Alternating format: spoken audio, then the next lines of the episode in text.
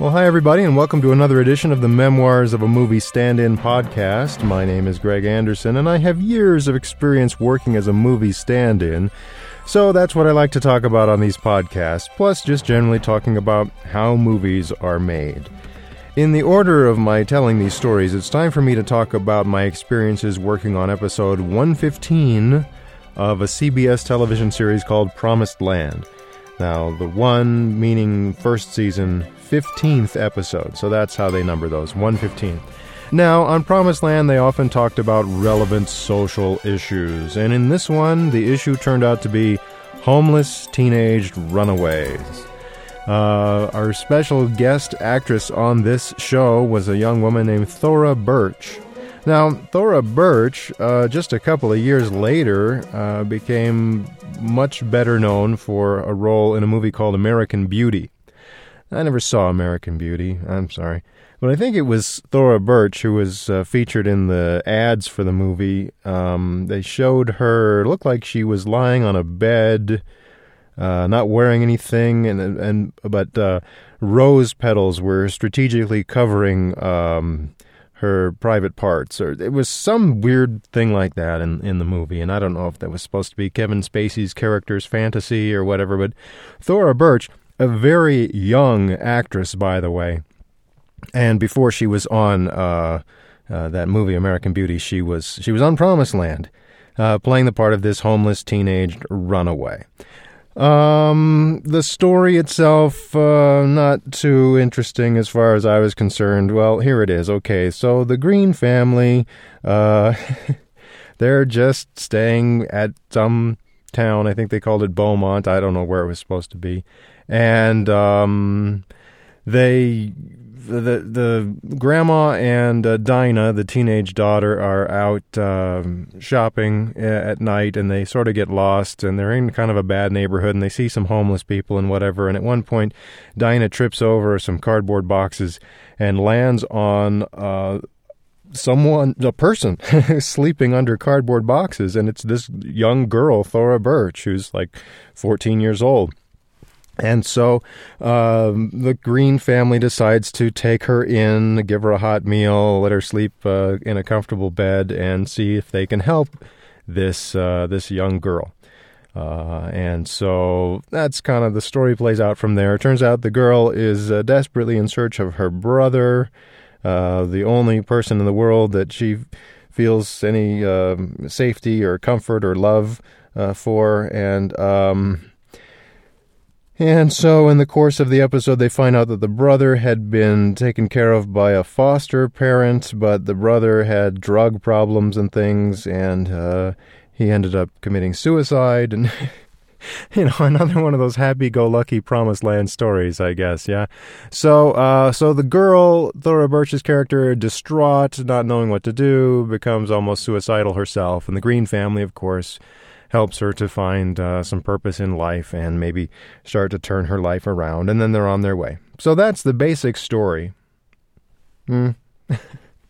um, they did play up the fact that Josh uh, maybe had a crush on this girl because she was kind of cute once she got cleaned up a little bit, you know, after living out there on the streets and um, they wanted to be friends. And, and at the end of the episode, she promises that she's going to write. And of course, it's one of those things that there's never a follow up to that.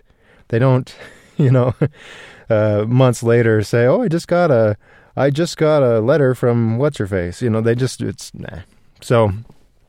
All right, I'm going to give you a few notes on the making of this episode because there are some, uh, well, to me, significant behind the scenes things going on in this. First of all, we shot a lot of the episode, all the in- exterior scenes, all the exteriors we shot in and around uh, a place called Pioneer Park in Salt Lake City. Now, Pioneer Park, if you're familiar with that, it's this it's a park that's just, I don't know, maybe 4 or 5 blocks from just the very heart of downtown Salt Lake City where the Mormon temple and the tabernacle and stuff like that are. But uh, Pioneer Park is and has been for years a hangout for homeless people, and um, not just homeless people, but uh, there's it's well known as a place where uh, people do drug deals and stuff like that. So it's not the kind of place you'd want to take your family and your young children on just for you know, a Saturday afternoon stroll. Pioneer Park is in a bad neighborhood and uh, well known for some bad stuff going on there.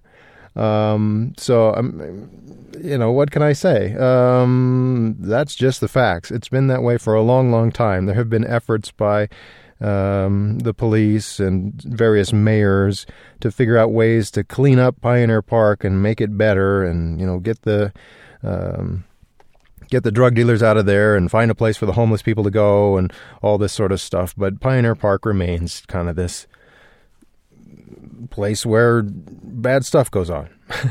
and we were and we were filming right there in Pioneer Park. In fact, I think uh, some of uh, the crew members who were a little more savvy on things like uh, watching drug deals go down, they were very easily uh, they had an easy time spotting drug deals going down. We'd be filming something, and someone would look, you know, the other direction and go, "Look at that drug deal going down right over there. Look at that." Oh, okay.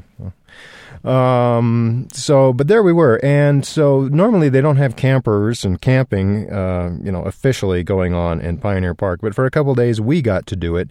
We had the Airstream trailer for the Green family and some other campers parked uh, in the one corner of the park, and um, so I don't know, good for us.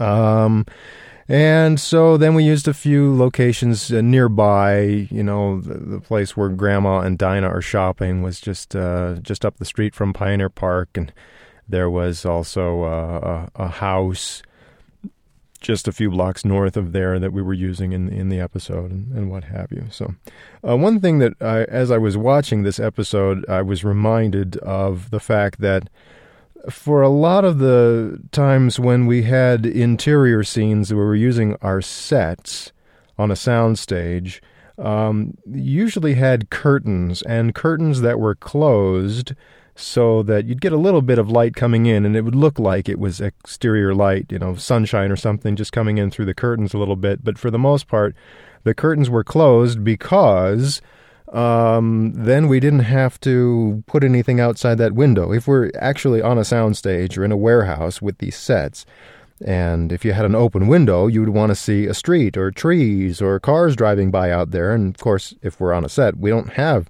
trees and cars driving by out there. So they just close the curtains. And you'll notice that on a lot of TV shows and movies, and uh, especially on Promised Land as well.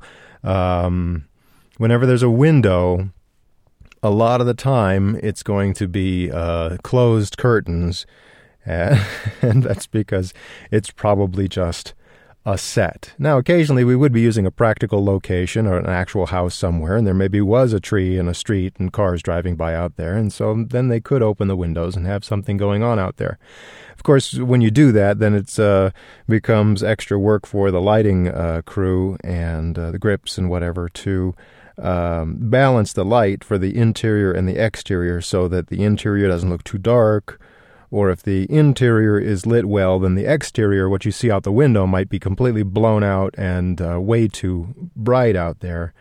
And there are ways to balance that by either increasing the light inside or by putting um, what they call neutral density gel, uh, basically filters, large uh, um, flexible filter material on the windows in order to, um, you know, block some of the light uh, coming in. Just make it seem it's almost like adding a tinted window sort of a thing. But because it's a neutral density gel, uh, specific thing that does not alter the color of the light coming through the window, or if it does alter the the, the color of that light, it is altered in a very controlled fashion so that the colors coming in match the colors that are already in. And then there's a lot of you know technical stuff going on there for the guys that do it every day that are working as grips and electricians and and uh, you know directors of photography. It's just everyday stuff. It's not that complicated, but it, it, there is some science involved there and just a general understanding of how to uh, how to do that. So that's just one thing that came to mind as, as I was watching the episode because there are a lot of scenes inside the Airstream trailer where the curtains are closed and yet it looks like it must be daylight outside and I'm just here to tell you that was a set that was in a warehouse the light outside was simulated and and that's why the curtains were closed Now, uh, this this reminds me of another just general trick. Some well, I call it a trick, but something that's very commonly used in movie productions, and uh, something you may have heard of called dulling spray. So imagine, let's just take a quick example. You've got a scene where a guy is standing next to a car, and there's a shiny highlight reflection of the sun, maybe on the car's window and or maybe not on the window, but maybe just on um, the bar between the windshield and the driver's side window, for example. Just that piece of metal that's painted and shiny, and there might be a very reflective highlight on that piece of the car. So, what do you do? Because uh, if you just try to pho- photograph that um, without compensating for the highlight, then you're going to have this really bright, distracting spot in the middle of the frame um, or if you you know change the camera setting so that thing doesn't look quite so bright, then everything else is going to look dark. So what do you do about that little highlight there? And it may be just a very small pinpoint sort of a thing, but it's so bright, you know, you've got to find some way to stop that reflection. So there's something commonly used called dulling spray. Now, uh, if you didn't want to use dulling spray, I guess you could just wait until the sun moves, or if you got an artificial light, you could move the light, or you could move the camera, change your camera angle so that that reflection wouldn't be quite in the same spot, or you just use this dulling spray. And um, it it does exactly what you think it does. You just spray this stuff, you know, spray can like spray paint or whatever, and you just sort of spray some of that onto the spot that's highly reflective and it just sort of takes the shine off and uh, and makes it so that you don't have that bright highlight uh, quite so badly anymore. Now, applying dulling spray is an art form in itself. Uh, you got to make sure that um, what's coming out of the spray can doesn't get on, doesn't overspray onto the window where it might be more visible and distracting, and you and look artificial, and or you know, just ways to make it. You don't want the dulling spray to be on there too thick because then that won't look right either. So uh, I remember usually it was our key grip uh, was the expert on how to apply dulling spray. And he was very good at uh, doing these very light coats of this stuff and maybe using a piece of cardboard to make sure that it didn't overspray onto something else. And he was always just very good about that. Dulling spray uh, usually comes in a like I said, a regular spray can, and it smells like spray paint. And some people thought, well, maybe that's kind of toxic, and we don't want that around uh, the crew. So when it came time to apply dulling spray, the crew just sort of steps back. a few feet away until uh, the spray has dissipated a little bit so they're not breathing in fumes. Um, now, there was an alternative to this kind of dulling spray that uh, that our key grip discovered, and I guess maybe I don't know if it's a trade secret or not, but uh, he would use spray-on antiperspirant, so Arrid extra dry or something like that. and uh, applied correctly, you know, again out of an aerosol can, but uh, applied correctly with just the right amount of finesse, uh, it could be much more effective than dulling spray without maybe so much uh, fear of any toxic consequences. And also, uh, because it was just uh, spray on antiperspirant, um, it was it was very easy to wipe off once you're done dulling something. You know, you don't want something uh, a, a permanent stain from your dulling spray. So, um, so yeah, uh, uh, it was interesting. Sometimes you'd see we'd be setting up a scene and you'd have this bright spot, and they pull out the dulling spray, and and if you weren't paying attention, you just walk up to the set now and and it's like, well, something smells good. You know, what is it? What's the smell of antiperspirant? because they used antiperspirant instead of dulling spray. So anyway, that's some tricks there. Now, when it comes to dulling spray, uh, we had one thing that appeared in every episode of Promised Land. Uh, I think it was every single episode, but it's certainly every episode for the first couple of seasons. That big old Airstream trailer. And the thing about an Airstream trailer is that it's basically an untreated aluminum shell, and it's huge, and it's highly reflective. and uh, you know, we're out there uh, filming out outside in the sun, and you know, and we've got, of course, the sun could be reflecting off that airstream trailer, or there, uh, the we could maybe even see the reflections of ourselves and our equipment off the airstream trailer if we weren't careful. So.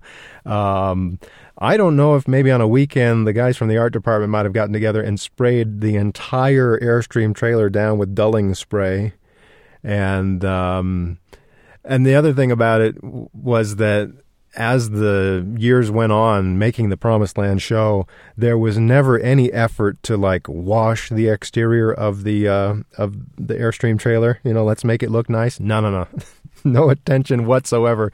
They just kept it uh, as dull looking as they could, so that it wouldn't be so bright and reflective uh, as we as we continued to create the the program.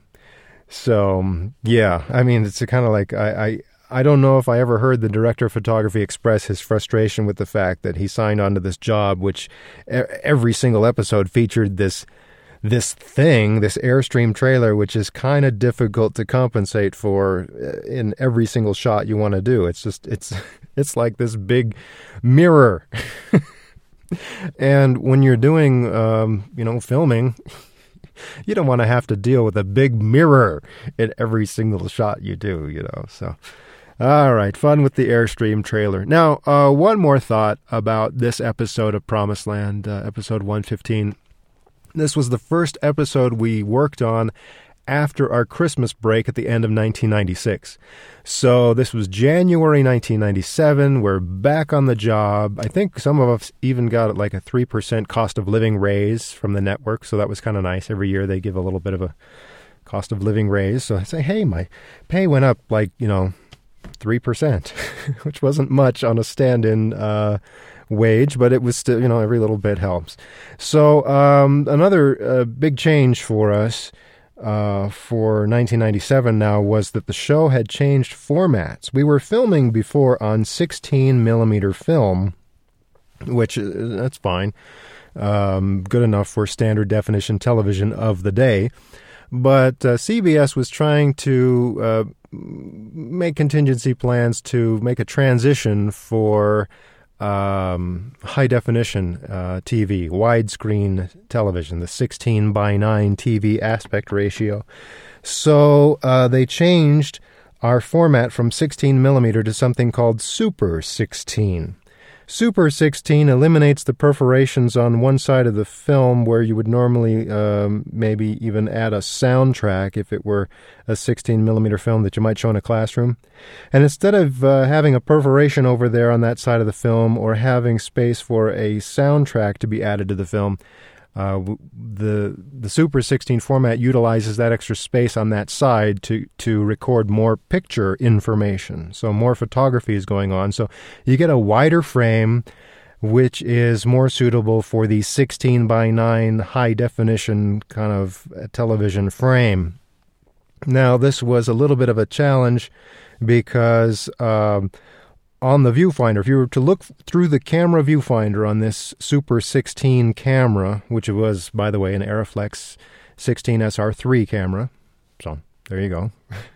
um, if you looked through the viewfinder, there was a frame guide, some some lines there to show you where the regular old-fashioned 4x3 sort of square television picture uh, frame would be, and then another frame line uh, on on the f- far left and right edges to show you where the 16 by 9 wide frame frame would be. So if you're the camera operator, you're looking at the full wide frame and then you're seeing the guidelines to show you where the more narrow old-fashioned television frame was. And so the camera operator was tasked with uh, composing the shots so that they would work for both formats simultaneously. So we had to make sure that the wide frame stuff looked okay, but any essential action and stuff that the viewer should see should also be contained within that more narrow frame. And I hope I'm explaining this well enough. It was It was just sort of a hybrid thing, a transition from the old fashioned sort of square television frame to the newer high definition frame. Now, the irony of all this is that we continued to shoot in 16, in, uh, in Super 16, for the rest of the run of the Promised Land series, two and a half seasons, shooting with this Super 16 frame, shooting for two aspect ratio simultaneously, and yet for that entire two and a half years, uh, as far as I'm aware, not a single episode of Promised Land was ever post produced in high definition. So when that film was transferred to video for all of the editing and, and all of that post production work to create the final version of each episode, um, they never did high definition versions of Promised Land. Never, never, never. Even though for two and a half years we were shooting wide frames so that that could happen. Now, I suppose it's still possible it could happen. Somewhere out there, the original negatives of the Promised Land show exist, and somebody could transfer those to a high definition format and redo all of the editing uh, in order to create high definition masters of the Promised Land show. Nah, that's doubtful because the show wasn't just wasn't that popular. I don't think anyone's ever going to go to that effort, but. Uh, uh, eventually, um, in the middle of 1999, CBS had a much stronger commitment to the high definition idea. So uh, it wasn't until the middle of 1999 when they started work on the Touched by an Angel sixth season. That is when um, they switched to uh, uh this commitment to high definition post production and they started filming Touched by an Angel in 35 millimeter. But that was after Promised Land was canceled, so Promised Land never got to be a part of that. So, uh, but that was, you know, the fall of 1999 was when CBS was fully committed to producing all of their content in high definition. But in the meantime, we were trying to make that transition to make it uh, doable, and it took some time to, to make that fully realized. All right, so that's uh, about all I have to say about our beginning of work in the year 1997 for the 15th episode of the first season of Promised Land. Uh, well, that's and that's all I'm going to say for this episode of the Memoirs of a Movie Stand-In podcast. Uh, remember, if you're looking for the official show notes of the Memoirs of a Movie Stand-In podcast, just go to utahstandin.blogspot.com. That's utahstandin.blogspot.com and you'll see, you know, all the links. And uh, you can subscribe in iTunes and all that sort of thing. If you want to send me any email, then uh, just try this one moviestandin at gmail.com. That's moviestandin at gmail.com. remember, everything I say here on the Memoirs of a Movie Stand In podcast is contingent upon the accuracy of my own memory. Uh, I don't know that I should be considered the authority on all of these things I talk about, but uh, when it comes to anyone that's doing a podcast in which they're talking about the Promised Land television show, I guess I am the world's leading authority on this subject. And um, you know, I'd put I would put my expertise about this show up against just about anybody and uh, none of them are making a, a weekly podcast. So, uh, so here you are. You want to know about Promised Land, I'll tell you all about it, and there'll be some Touched by an Angel information thrown in there as well. Eventually, after Promised Land was over, I worked on Touched by an Angel for four seasons. So, if you want to stick with me on the Memoirs of a Movie Stand In podcast, I'll tell you all about the last four seasons of Touched by an Angel. Oh, yes, I'll tell you all about it. I guess. Uh, of course, I don't have the official rights to uh, Promised Land, Touched by an Angel, any of that. Uh, so, uh, you know, you can go to their official websites if you're interested. It's www.promise.com or www.touched.com. Promised with a D, touched with a D dot com. And uh, you can find out all the official information about those shows. But I'll tell you about uh, my involvement and what I thought about all of that as we go through uh, more episodes of the Memoirs of a Movie Stand In podcast. So join me next week. Uh, we have new episodes of this podcast every Thursday night at 8, 7 Central, and I hope you have a great day.